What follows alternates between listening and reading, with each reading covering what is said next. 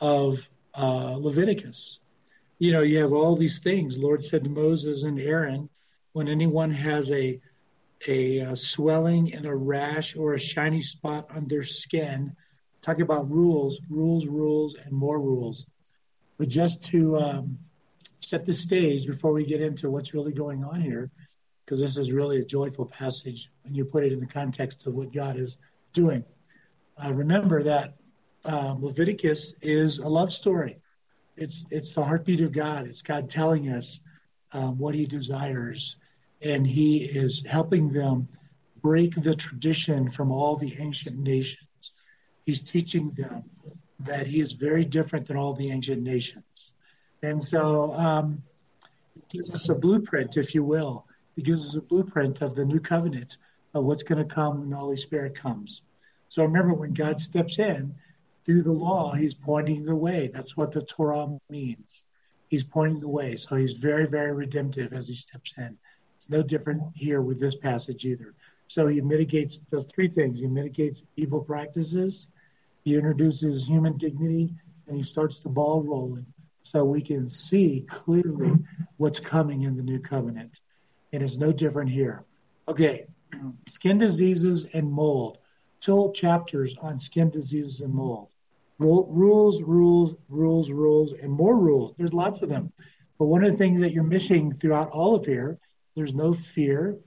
There's no confession required because it's not related to sin.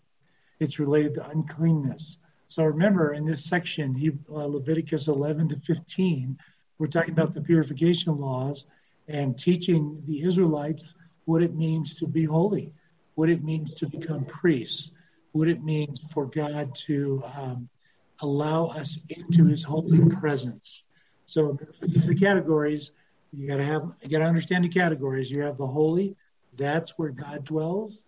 Then you have the clean, that's where normal life occurs, and then you have the unclean, and that's what happens when either sin or a defiling disease comes along.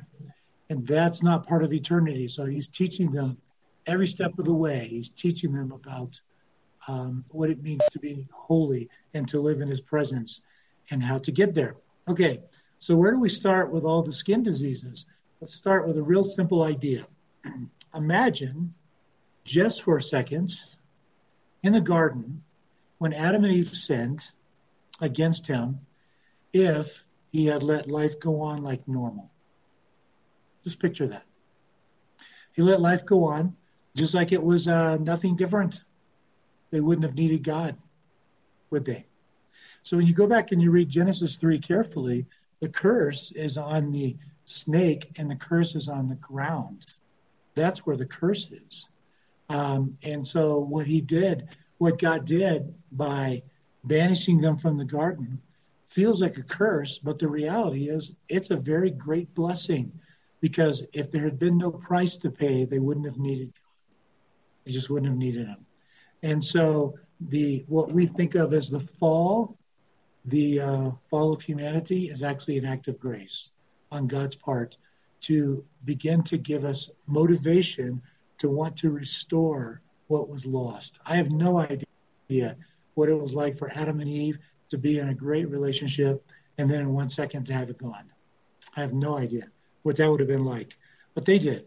But then Paul goes further tells us in Romans 5:12 that it's through sin that death entered into the world. And then in, in this wonderful passage in Romans 8, he goes even a little bit further. I'm going to read it because it talks about the creation and it sets the stage for understanding the, um, the defiling skin diseases. Romans 8 18.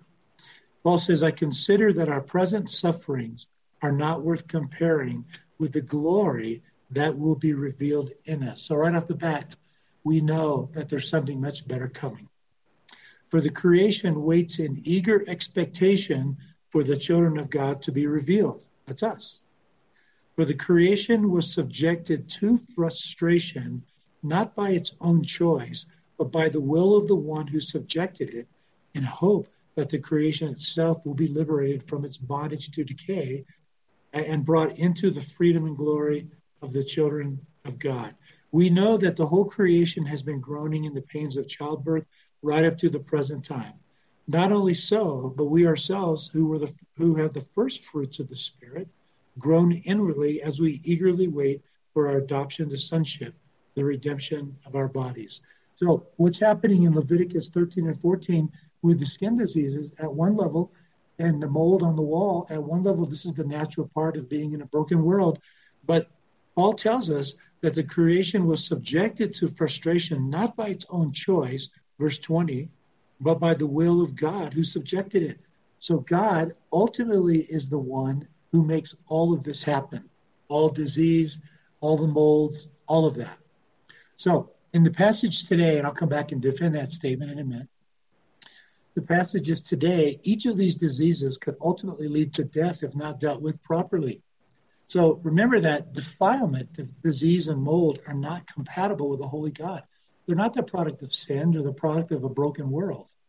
Um, and so he's going to deal with it. And he's also going to uh, set the stage for something much better. You see, this is not so much about cleansing and purity. This is about the restoration of relationship because anything that defiles us, including sin, but he's not talking about sin here, anything that defiles us takes us out of the relationship with hell. Nowhere in these passages is confession or forgiveness required or needed. They are simply unclean and needed to be restored. Now, to make better sense of this, let's take just a moment and think again about the surrounding nations. You see, Israel's neighbors ascribed illness to demonic entities that overtook the body. It's all around them. That's where they would have come out of in Egypt, um, Canaan, where they're heading, they would have understood that. So a healer had to come to exorcise the demon, and the demon was thus banished with its illness. So the response in these chapters rejected this belief and set the pagan physician or the magician against the true living God. You see, healing comes from God alone.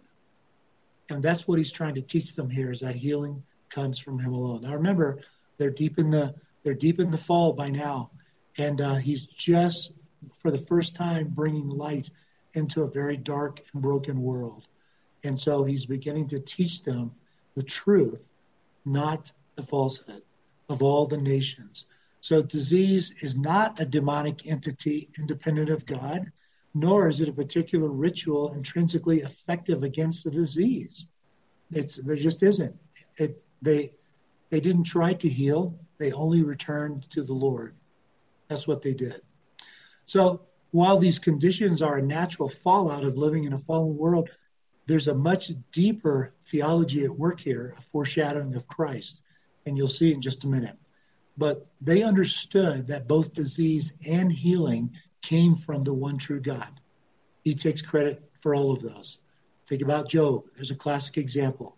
Oh, Satan may have been the one to do it, but um, but he did it with God's permission. And at the end of the year, when he was in such pain, God said to Job, Would you really annul my judgment? In other words, it was his decision to bring that level of pain and suffering onto Job. He may have used uh, Satan to do it, but that's not the point. He never said that. He took responsibility and said this was his responsibility. So they, they understood this.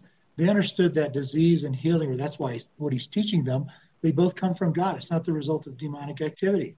We have examples in Scripture all over. I mean, think of Miriam, Moses' sister.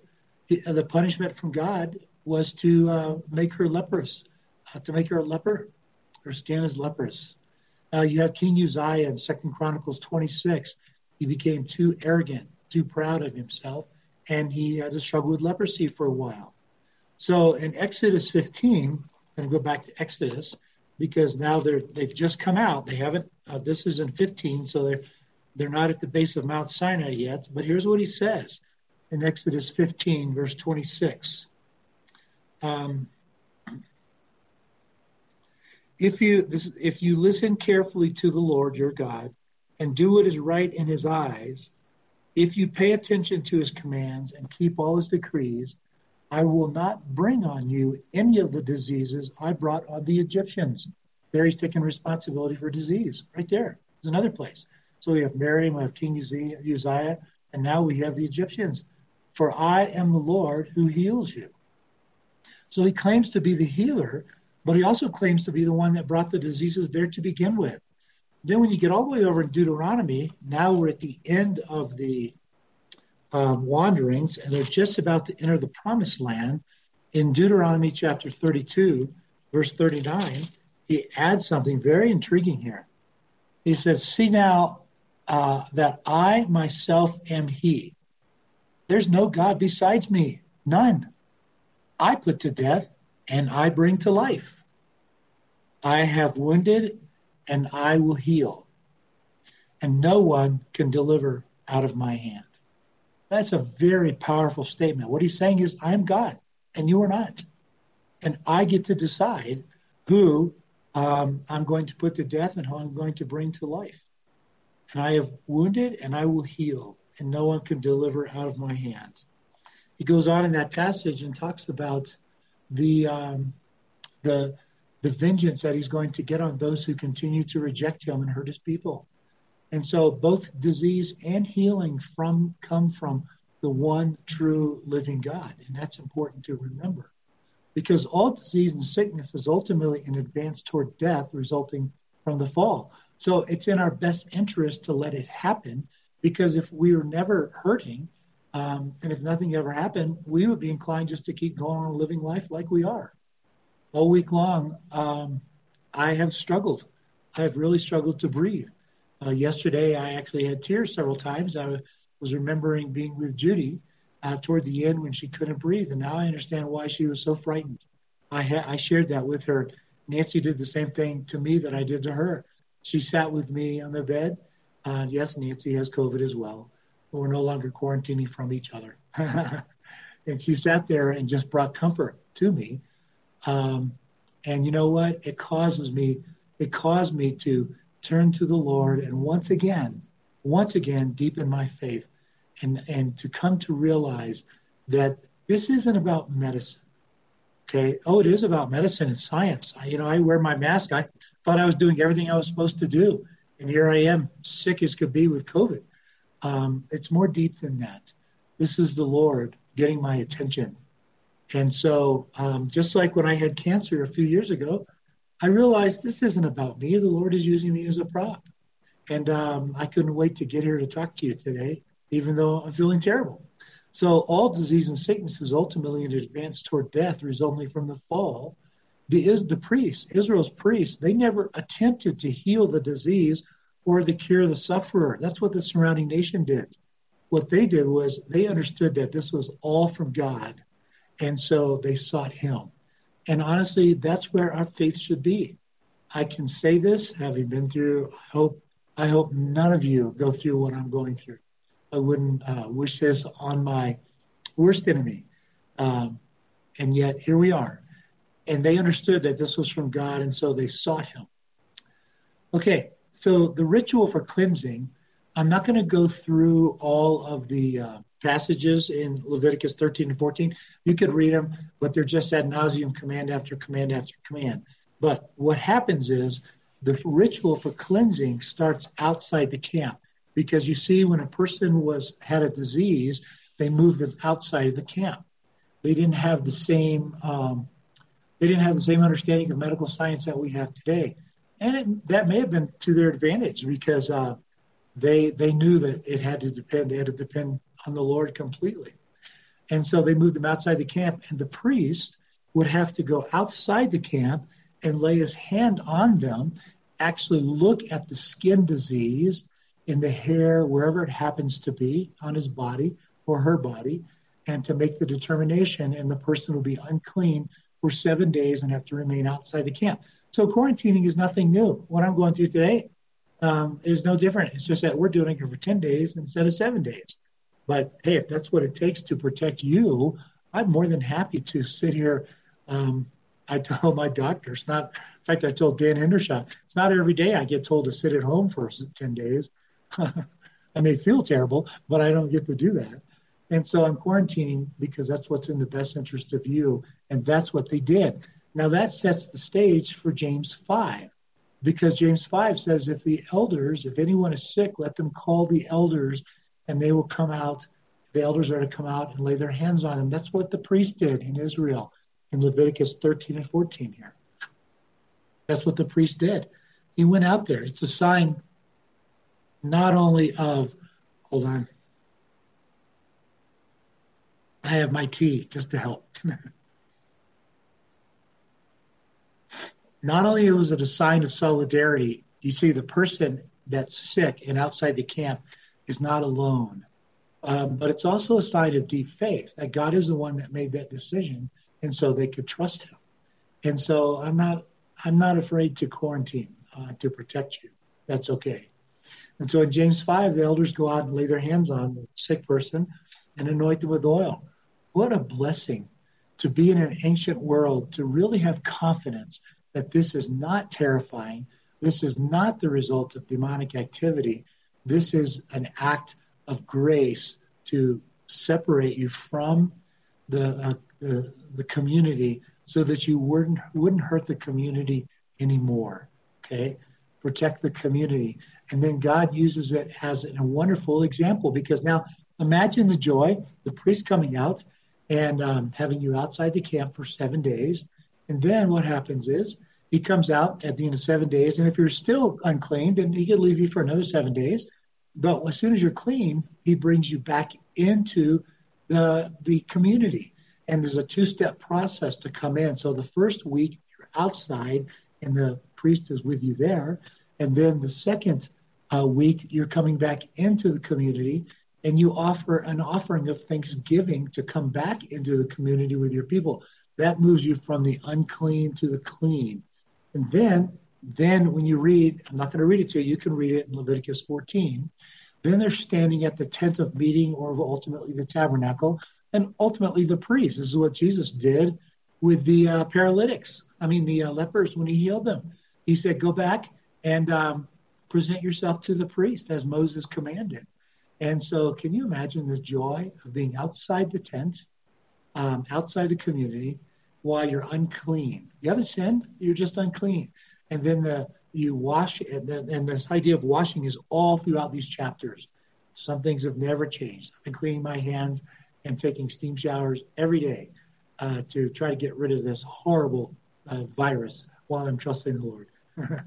And so at the end of seven days you come back in and you make an offering and now you're welcome back in community as clean again and then you get to go to the tent of meeting and go the next step and offer the blood offering to enter into the presence of the Lord. No confession of sin was necessary. There was no fear. There was only the practice of cleansing and re entering the community. So this chapter is not about, it's really, these two chapters are really not about skin disease. They're about how to restore the relationship when you find something has happened. Either God has delivered a disease into your lap or you got it because it was a natural broken world. They're both happening in Scripture, but it's not demonic activity. That's the point. And so God made it possible to uh, restore, to restore that and bring you back into community. Okay, what about today? Um, is it always going to be this way? No, you see, this is a picture of Christ. I'm going to read to you the famous passage in Isaiah, Isaiah 53, about what Jesus went through. Isaiah 53 in verse 4. In fact, um, I'm going to go back to verse 3. He was despised and rejected by mankind, a man of suffering, familiar with pain, like one from whom people hide their faces. He was despised, and we held him in low esteem. That's what it's like when you're outside the camp. You're alone. He goes on Surely he took up our pain because I'm confident all these skin diseases had pain. Surely he took up our pain and bore our suffering, and yet we considered him punished by God, stricken by him, and afflicted. Because he was pierced for our transgressions, he was crushed for our iniquities. The punishment that brought us peace was on him, and by his wounds we are healed. And you see, that's the story of Christ. What Christ did was, Hebrews 13, we'll look at in just a second. He went outside the camp. He suffered outside the camp. just like these Israelites. And that is where we go to meet him. You see, true worshipers, they know that the ultimate healing comes from God, and that's the primary point of this passage in Leviticus. It's not the result of incantations, witchcraft. It's not the result of demons. It's not the result of sin and fear. It's the result of the Lord teaching us that we need Him. And that's an act of grace. Now go all the way back to the garden. If if he had not if we had not fallen, then we would not have needed God. And so the fall of humanity was the greatest thing that God could do. That's the greatest grace that he could show us if we decided to sin. Because, and they did, because now we know we can't survive without him. And so these diseases in Leviticus 13 and 14, these skin diseases and molds, they reminded the people, and God used it as an opportunity when he brought it into their midst, used it as an opportunity to teach them that he is the true healer. It's not incantations, it's not witchcraft. It's not demonology. It's not that at all. It's God's grace. That's really what it is. So in the New Testament, what do we find out? Jesus is now healing the lepers, others who suffer from diseases. All people uh, are now welcome to be cleansed by the power of the Spirit. And that's what Leviticus 13 and 14 is pointing us toward, is that true cleansing comes when the uh, the Holy Spirit comes, Ezekiel 36. And so Jesus, he pictured that, he demonstrated it, he showed us that. So the process of turning to Christ picks up on these themes. So I mentioned Hebrews. When we go all the way to the end of Hebrews, Hebrews spends a lot of time talking about the sacrifice of Christ, a whole lot of chapters. But when you get to the very end of the book in Hebrews 13, some wonderful, wonderful words that picks up on the theme right out of Leviticus 13 and 14. He says, I'll start in verse 11. The high priest carries the blood of animals into the most holy place as a sin offering, but the bodies are burned outside the camp. We're actually going to look at that after Lent. We get to chapter 16. Uh, the bodies are burned outside the camp. And so Jesus also suffered outside the city gate to make the people holy through his own blood. That's what Le- uh, Leviticus 13 is all about. When you have that uncleanness, that defiling nature, you're put outside the camp. And that's where Jesus suffered, was outside the city gate. He goes on in verse 13 Let us then go out to him outside the camp, bearing the disgrace, disgrace that he bore. For here we do not have an enduring city, but we are looking for the city that is to come. And so Leviticus 13 and 14 is a picture of what's of what life is like in a broken world. And then when Christ comes and atones for our sin, and the Holy Spirit comes and cleanses us, then those two sacrifices are done. And guess what? We now stand in holy in a holy place before the Lord. So we're to go outside the camp to meet Jesus. But then once we meet Jesus, the next verse says that even though we're cleansed, we now offer up the same sacrifice of praise. So the very next verse, remember verse 13, let us then go to him outside the camp. That's Leviticus 13. And then 14 of Leviticus 14, he brings us back into the camp. Through Jesus, therefore, that's what Hebrews says, let us continually offer to God a sacrifice of praise, the fruit of lips that openly profess his name.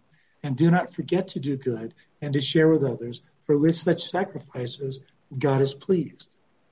So, what does this mean? Okay, I have COVID. I don't like it. and I hope you never get it, especially those of you that have respiratory issues like I have. But I can tell you this when the day comes where I am rendered clean again and I get a green test that says I no longer have it, you can watch me rejoice because it's the same thing that happened in Leviticus 13 and 14. You can just picture them when they got brought back into the camp to be with their friends and to be with the Lord. There's no sin, there's no fear. And this is a picture of what Jesus did for us. He cleanses us. We're not quite there yet, but we are going to get there. So this passage is ultimately about sin and brokenness that comes from the fall in Genesis 3 in order to cause us to depend on the Lord, not witchcraft, not incantation, but to really trust the Lord and point the way so that we can see how Christ fulfills the responsibility to cleanse us. That's why he came. That's what communion is all about. And I wish so much that we could celebrate that together today, but we're going to have to wait until we can get back together. Let me close with this one passage because this captures my heart of why I wanted to sit with you today and talk about these things. This is 1 Peter 5. To the elders among you, I appeal as a fellow elder and a witness of Christ's sufferings, who also will share in the glory to be revealed. You see, we share in the suffering of Christ because he went outside the camp to suffer for us. So we get the privilege of sharing because that that's what drives us back to him is the privilege of sharing in the suffering. And so you basically have a choice as you get sick and as you experience these diseases and things like that. You can live in fear. You can do that. But the problem is that perfect love casts out fear. So if you're living in fear, that means you're just a little bit too far away from the Lord. And so you need to turn back to Him. If you're um, if you're distracted by the anxieties of the world, the politics, that just means that you're a little bit too far away from Him. And so you need to step back into the camp and enjoy what Christ has done for you. And so wherever you find yourself, if it's driving any of those anxieties, those fears, those stresses, and I'll be honest with you, I had to struggle with those all week. I had to struggle with them yesterday, and I really had to uh, realize that this is about the Lord. This isn't about me. It's not about sin or any of that. If you go on to 1 Peter 5, hear what he says to the elders, the very next verse. So we're going to share in Christ's suffering so that we can share in his glory.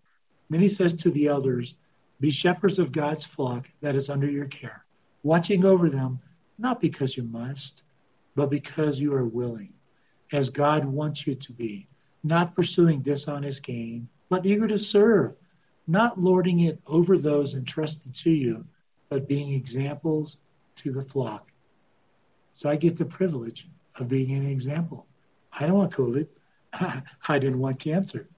But um, if that's what God delivers to me, and that's the decision He makes, then I'm going to respond well to it so I can be an example uh, and show you that, yeah, my body is very weak right now. I can assure you. In fact, in about two minutes, I'm going to go back to bed.